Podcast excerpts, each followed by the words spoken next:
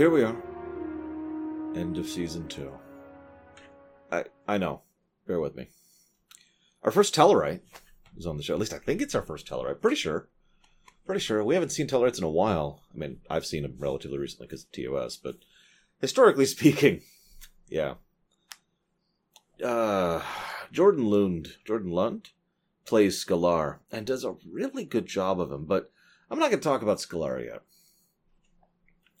Yep, I want to see something. Okay. Now I know a decent number of you watch these with me, which is awesome and just totally cool. And I just want to jazz about that really quick because I think that's neat. But whether you watch this with me or not, I have a question for you. What is most memorable about this episode? What's the thing that reminds you most of it? Like for those of you who don't watch this with me, what happens in this episode? That's the first thing that comes to your mind. Although you do watch this with me, what's the most memorable thing after having watched it? Do do do do do and copy wrong. So yeah, let's cover the B plot first because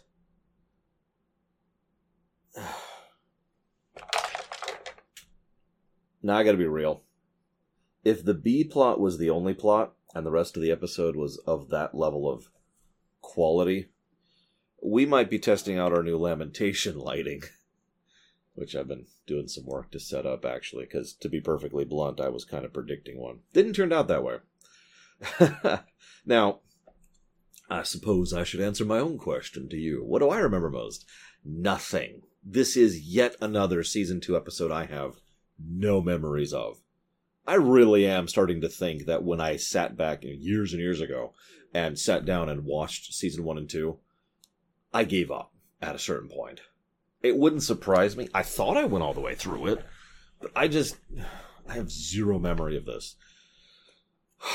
So yeah, we get to be in the decon chamber again. Yay, the most juvenile sexiness in Star Trek, and what is it Star Trek we're talking about? We've been pretty juvenile. Oh my god. Alright. So they set up a privacy curtain. That's actually new. They even comment on how new it is. And it doesn't help us any, of course. Did you know Roxann Dawson directed this episode? I was curious because there are many shots in the B plot of like way too close shots. Like imagine, I don't really have it. It's something here. We'll use my knife. It seems appropriate. It's okay. It's a box opening knife. It's that's why it's a crappy little steak knife. It's actually partially broken. So imagine that this is the camera, right? And so it's just right here as it's going down lovingly looking i know you can't see it anymore at this point but you know lovingly going along her thighs as she rubs the gel on it and huh and this whole and and there's this like weird something's wrong music like the generic creepy music starts playing while doing excessively close shots of a woman who is basically in her underwear rubbing lotion on herself and on uh, of course.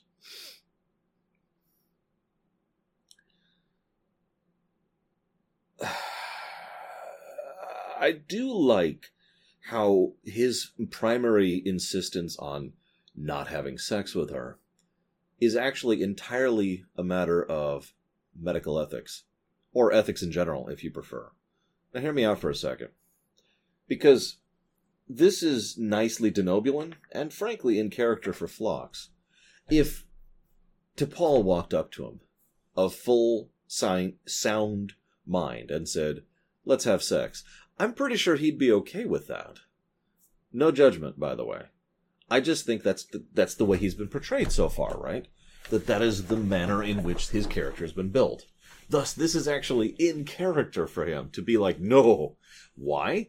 Because she's not of sound mind. If, I mean, this is the someone's too drunk, maybe you shouldn't force the issues thing, right? Like, they say they want it, but they are definitely not in their right mind. And that's just a big no, no, no, no, no, no, no, right? And so I do like how he shuts that down hard. He's not even a little bit interested. She even says, Don't you find me attractive? Of course I do, but that's not the issue here. Nice touch. It's the only redeeming feature of the B plot is his continued insistence on just throwing up the ice wall there of no. Because I do think that's very much in character for him. And it's appropriate in general. Naturally, though, this is when we find out that it's the Pon farr. Dun dun dun. It is sex or death or the challenge, but everyone always forgets about the challenge. Um. So, okay. She's out of her mind. Um, there's this disease, which is why they're in here in the first place. There's a crisis going on. That's the A plot, which I've been ignoring for so long. Uh, and it's potential that she might die.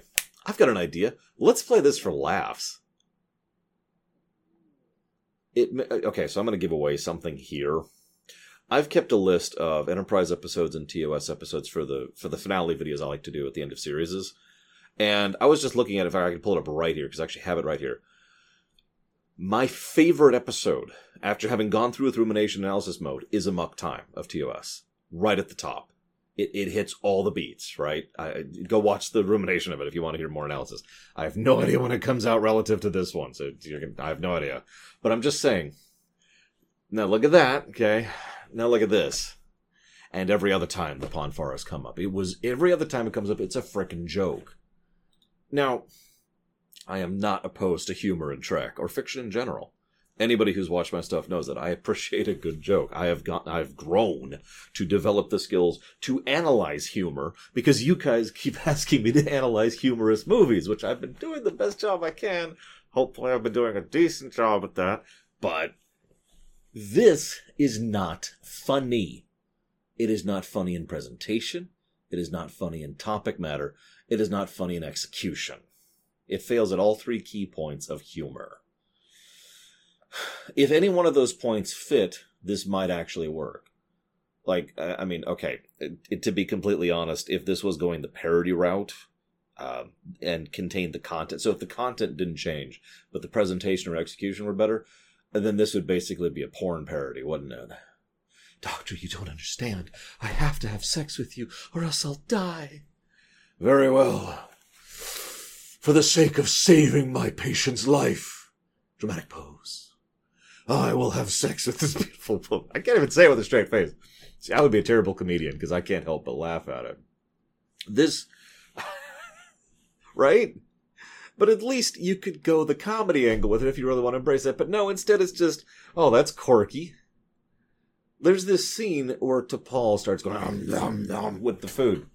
Now, that's slightly out of character for her. And Tucker's like, she all right? And rather than admitting the seriousness of the situation, he just says, "Ah, oh, she's just got a slight fever. No real issues there." And Tucker's like, "All right, let me know if you need anything." And it's just played off for laughs, which actually, while I'm on the subject, I'm going to go ahead and mark this as a mark against the crew for not recognizing that someone is under mental influence. I mean, obviously Phlox does, but I'm pretty sure Tucker would be able to pick up on this. Yeah, maybe he just has more things on his mind than the safety and well being of his crew member and, frankly, friend. you know, this really could be horrifying if it was portrayed properly. That's the other route. Rather than going humorous, we could go horror. This could be a horrifying element. So if we're going to go horror, since we probably don't want to go the succubus route, because you could go that route, let's go ahead and make it so that there's a little bit less scantily clad and a little bit less. Where's the camera here. A little bit less of this. Ugh. There we go. Sorry. I had to do it for once. I was thinking about doing it on the glasses, but I don't actually want to mark the glasses. Anyways, a little bit less of this. A little bit less of the scantily clad. And make her freaking out. And Phlox is right there as she's freaking out. Now, why is this horrifying?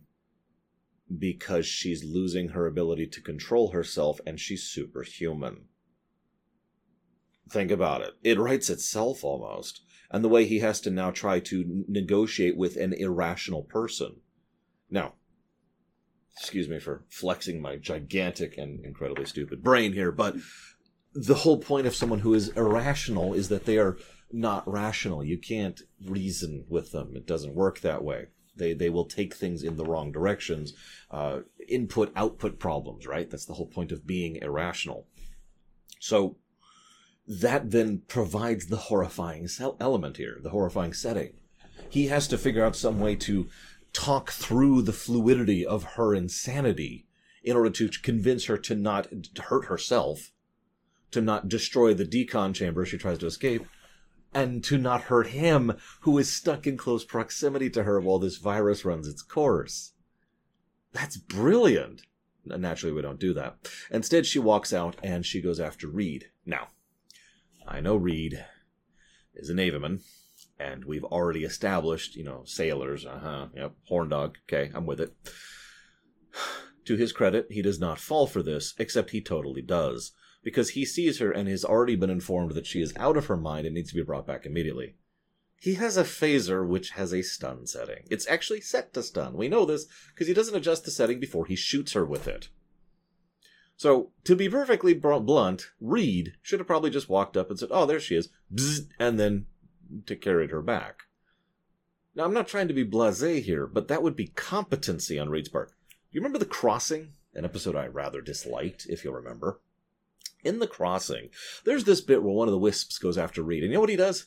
He lunges down the, the staircase, rushes for the, the panel, pulls out a phaser, and immediately fires right at the thing. Of, of all the, I know that's such a weird thing to latch onto, but it was such legitimate competency in an otherwise episode that something about that just stuck out in my memory. And you get, and as I mentioned in a previous thing, I tend to prefer competency. It would have been nice if if she was like, "Hey, Reed," he's like, ah, "Commander T'Pol," and that's just the end of it. What I would have done if we're going the horrifying route, I would have had her, you know, so she breaks out, and so they go down with the suits, and they're they've sealed off the deck, and they're scrubbing it, and you hear someone in the distance go, ah! and Reed's like, okay. And basically, I would have had, I, would have to figure out how to structure this, but Reed would effectively set a trap for her. So he's going down the corridor. And I, w- I could just see him, like, leaning against the wall, like, oh, it's a shame. And just kind of musing out loud, like, you know, she really, she really is quite a beautiful woman. It's a shame to waste that and just kind of lure the irrational out there or something like that. And so she just comes in. You think I'm beautiful? And then, like, immediately, because as he was lounging against there, he had his hand on the phaser, and then, and then he catches her, and then make, we can have a one liner if you really need it. He'll be beautiful another day, or something. I don't know. I'm, I'm not good at one liners and carries her back. I don't know, something. That that sounds terrible. That's a terrible scene. I could probably workshop that and come up with something better. But anything would be better than what we actually got. That's not true. I've seen worse. So, um, that's actually it for the B plot. Let's move on to the A plot. Skalaar is wonderful here. Uh, Jordan Lund Jordan Lund does an excellent job of portraying the role. He comes across as beautifully world weary, and I never realized it until I was watching this episode how rare that particular character trait is in Star Trek. We see this kind of attitude and mentality a lot in several other bits of fiction. Farscape and Star Wars both come to mind immediately, as well as Babylon 5. But here, most people in Trek don't come across as this specific brand of just, yep. Mm-hmm. I, uh, I wouldn't be careful with that. You know, there's just this kind of uh, thing. It, it, it, makes him weirdly relatable. It makes him feel a little bit more blue collar. You know, so that's the very, very first thing we have from him. Actually, that's not true. That's the second thing we have from him. But the first thing we have from him is uh, competence. He actually uses a really intelligent strategy against them. He is affable, amiable, warm, inviting, friendly. Then he shoots them he completely disarms them emotionally and mentally, and then he does so literally and takes the captain. It's also interesting he only takes the captain, since after all, he's not a terrible person. He's just a guy doing his job, blue collar. So,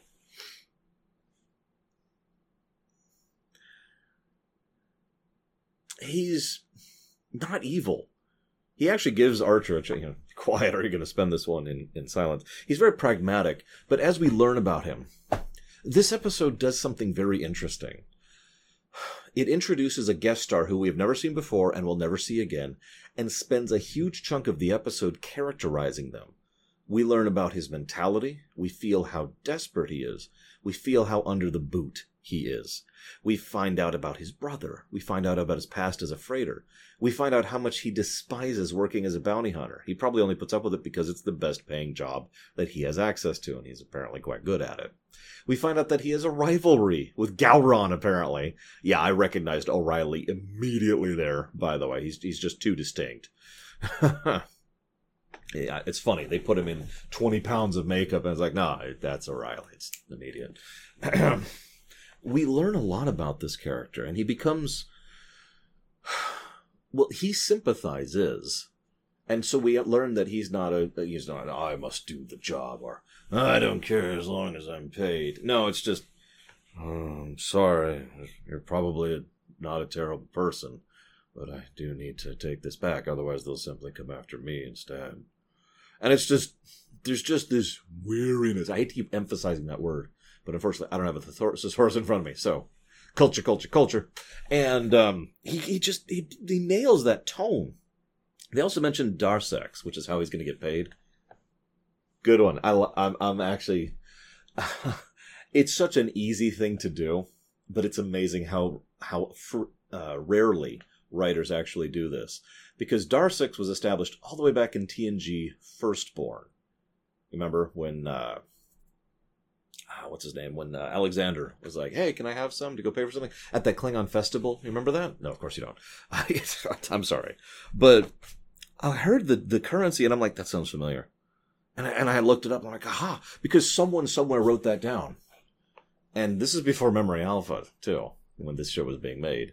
Uh, granted, we did have the internet and there were plenty of fan sites, but my point being, someone wrote that down somewhere, or someone notated it somewhere, so that when they had to come up with a currency for the Klingons, they could be like, aha, we already came up with one. I just think that's really cool that they managed that. Anyways, so you know they have the big action. There's several action sequences in this one, which I don't have much to say about. Although I, I got to ask, they're going through the clouds, going into the planet, and uh, you know, he sends out the beacons and he's flying by sensors, which means he sees all the beacons, right? So he follows one of the beacons and then one of the beacons circles around and comes behind him. You'd think he would have realized that one's the real one simply by its operations, but then again, maybe he is an incompetent bounty hunter, as previously indicated. Either way, they find out that they are six light years, less than, excuse me, six light years from Klingon space. I give up. Season two is in the home sector and apparently right next to the Klingon Empire. I give up. I give up trying to reconcile these things. The only way to make this make this all make sense, going all the way back to season one, is to shove the Klingon Empire way up here. Oh, you know what? If only I had something right here just for this. I actually bought this just for this. So this is as close to an official Star Trek map as exists as of this writing, as of this recording. this is, for those curious, it's the Star Trek Star Charts, Complete Atlas of Star Trek by Geoffrey Mandel, if anybody's curious of it. It's got some really cool stuff in here, actually. But what I really want to know is our territories. So we got the galaxy. Give me a moment here. I should have probably marked the page, but I'm way too stupid to do that. And yeah, there's some cool stuff. Hey, there's Sha Ka Ree. Holy crap. you realize that doesn't make sense, right? Here's some list of the sectors. There's sector 001. What do you know? Go figure. Okay, so apparently sector 001 is a lot smaller than I was thinking. Let's just make it the home region then if we're going to use this as a reference. Okay, so what do we got? This is the Alpha Quadrant. Yeah, here we go. What do we got? What do we got? That's a planet. I don't want planets. Nobody cares about planets. Here we go. This is what I want. This is territories. So there's the UFP, there's the Tholians, there's the Cardassians, there's the Breen. This is actually pretty similar to Star Trek Online. Whenever I think of the maps, I admit I tend to think of Star Trek Online. And there's some trade routes. There's the Cardassian Union. There's the Dominion War. What the hell am I looking at here?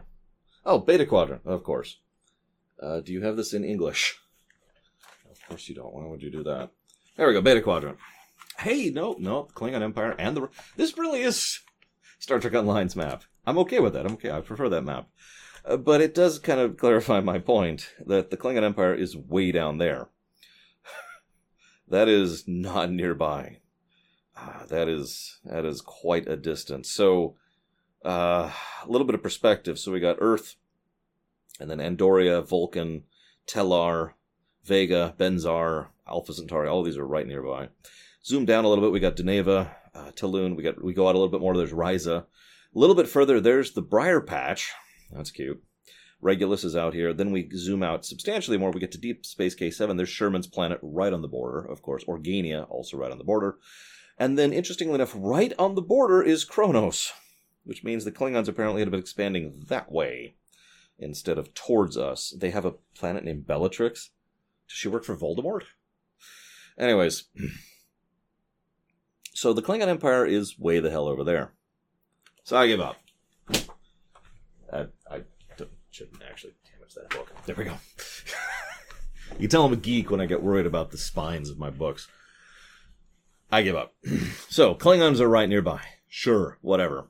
This then leads to a weirdly, uh, wonderfully done scene where he reaches out to his brother and he finds out that the freighter that he's trying to get back so he can get back to his old life has been stripped down bare. A, brother could have told him this at any point in time, but whatever. And B, it has a noticeable impact on him. And so he's just like, well, what choice do I have? And that's wonderfully relatable, isn't it? We, we don't want to be part of a corrupt system, do we? I mean, really, we don't. We are. I am.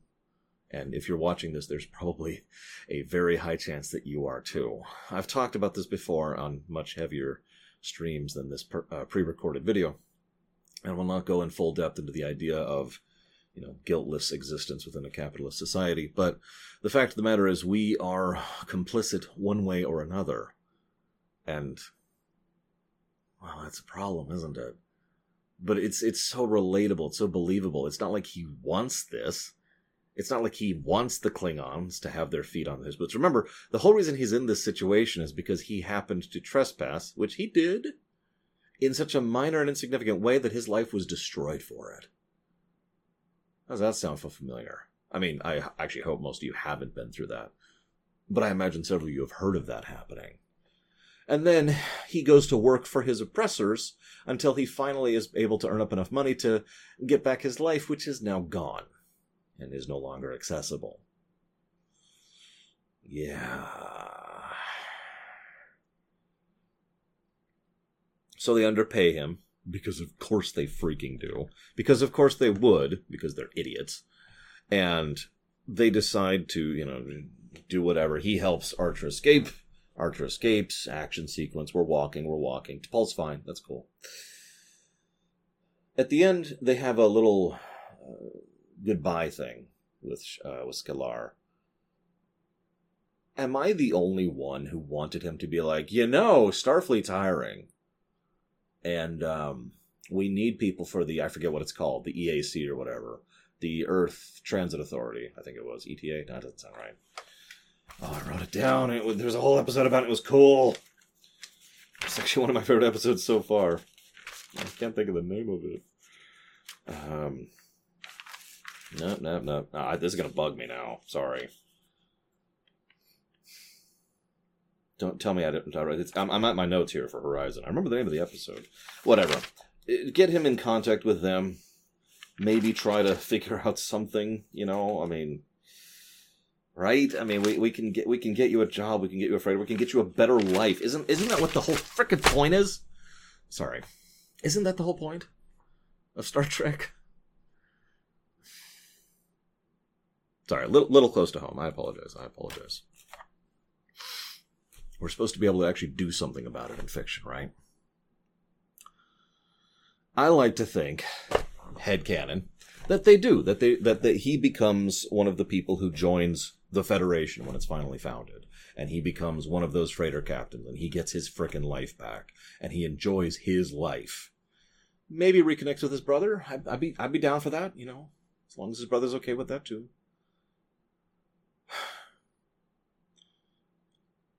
I'm not sure if I could say I enjoyed this episode or not because I, I hated it and then it hit, but it was good, but it was terrible. And it just, it was like someone was like, Ugh! And then, oh, it's okay, it's okay. And then, again, which almost made it worse.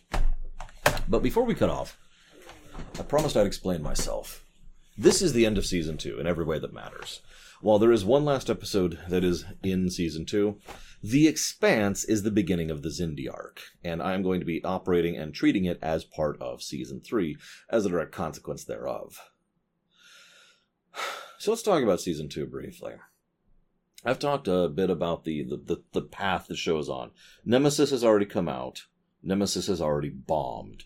And by the time Nemesis has bombed, they were already in production of season three.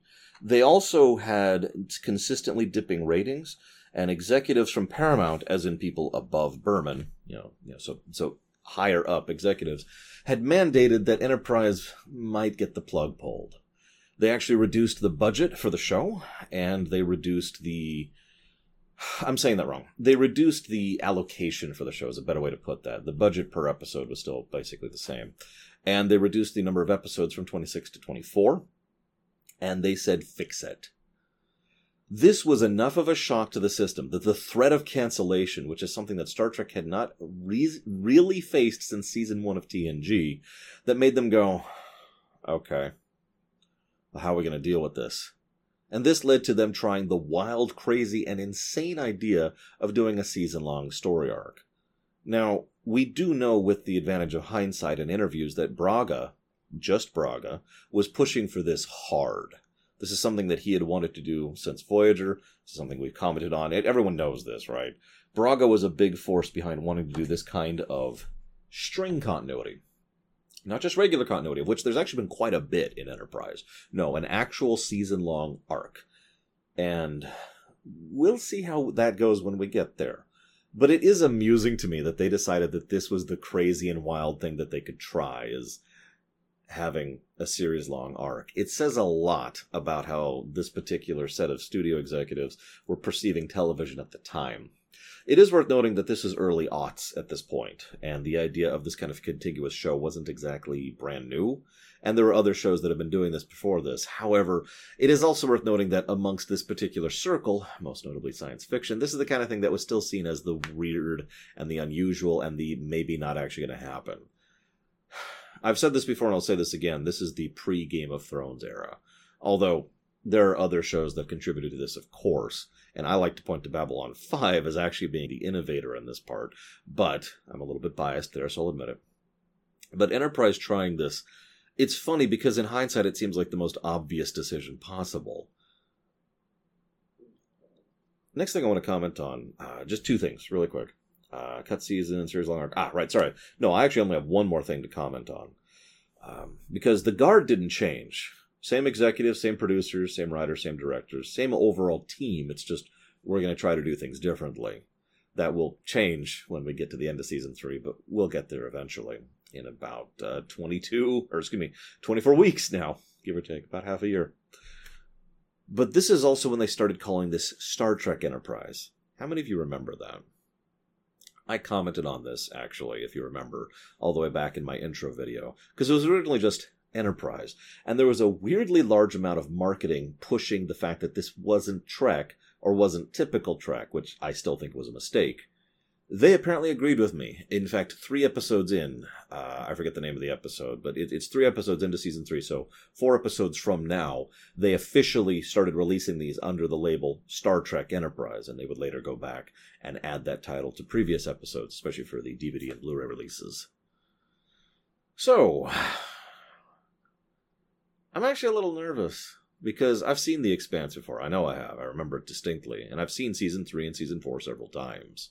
We're getting back into more well trod territory for me. But one of the things I've discovered doing this show over the last nine plus, nine and a half years at this point, is my opinions tend to change when with analysis mode on. Sometimes I think differently, sometimes better, and sometimes worse. And I have no idea what I'm going to think of season three. I hope you guys will share this journey with me. See you next time.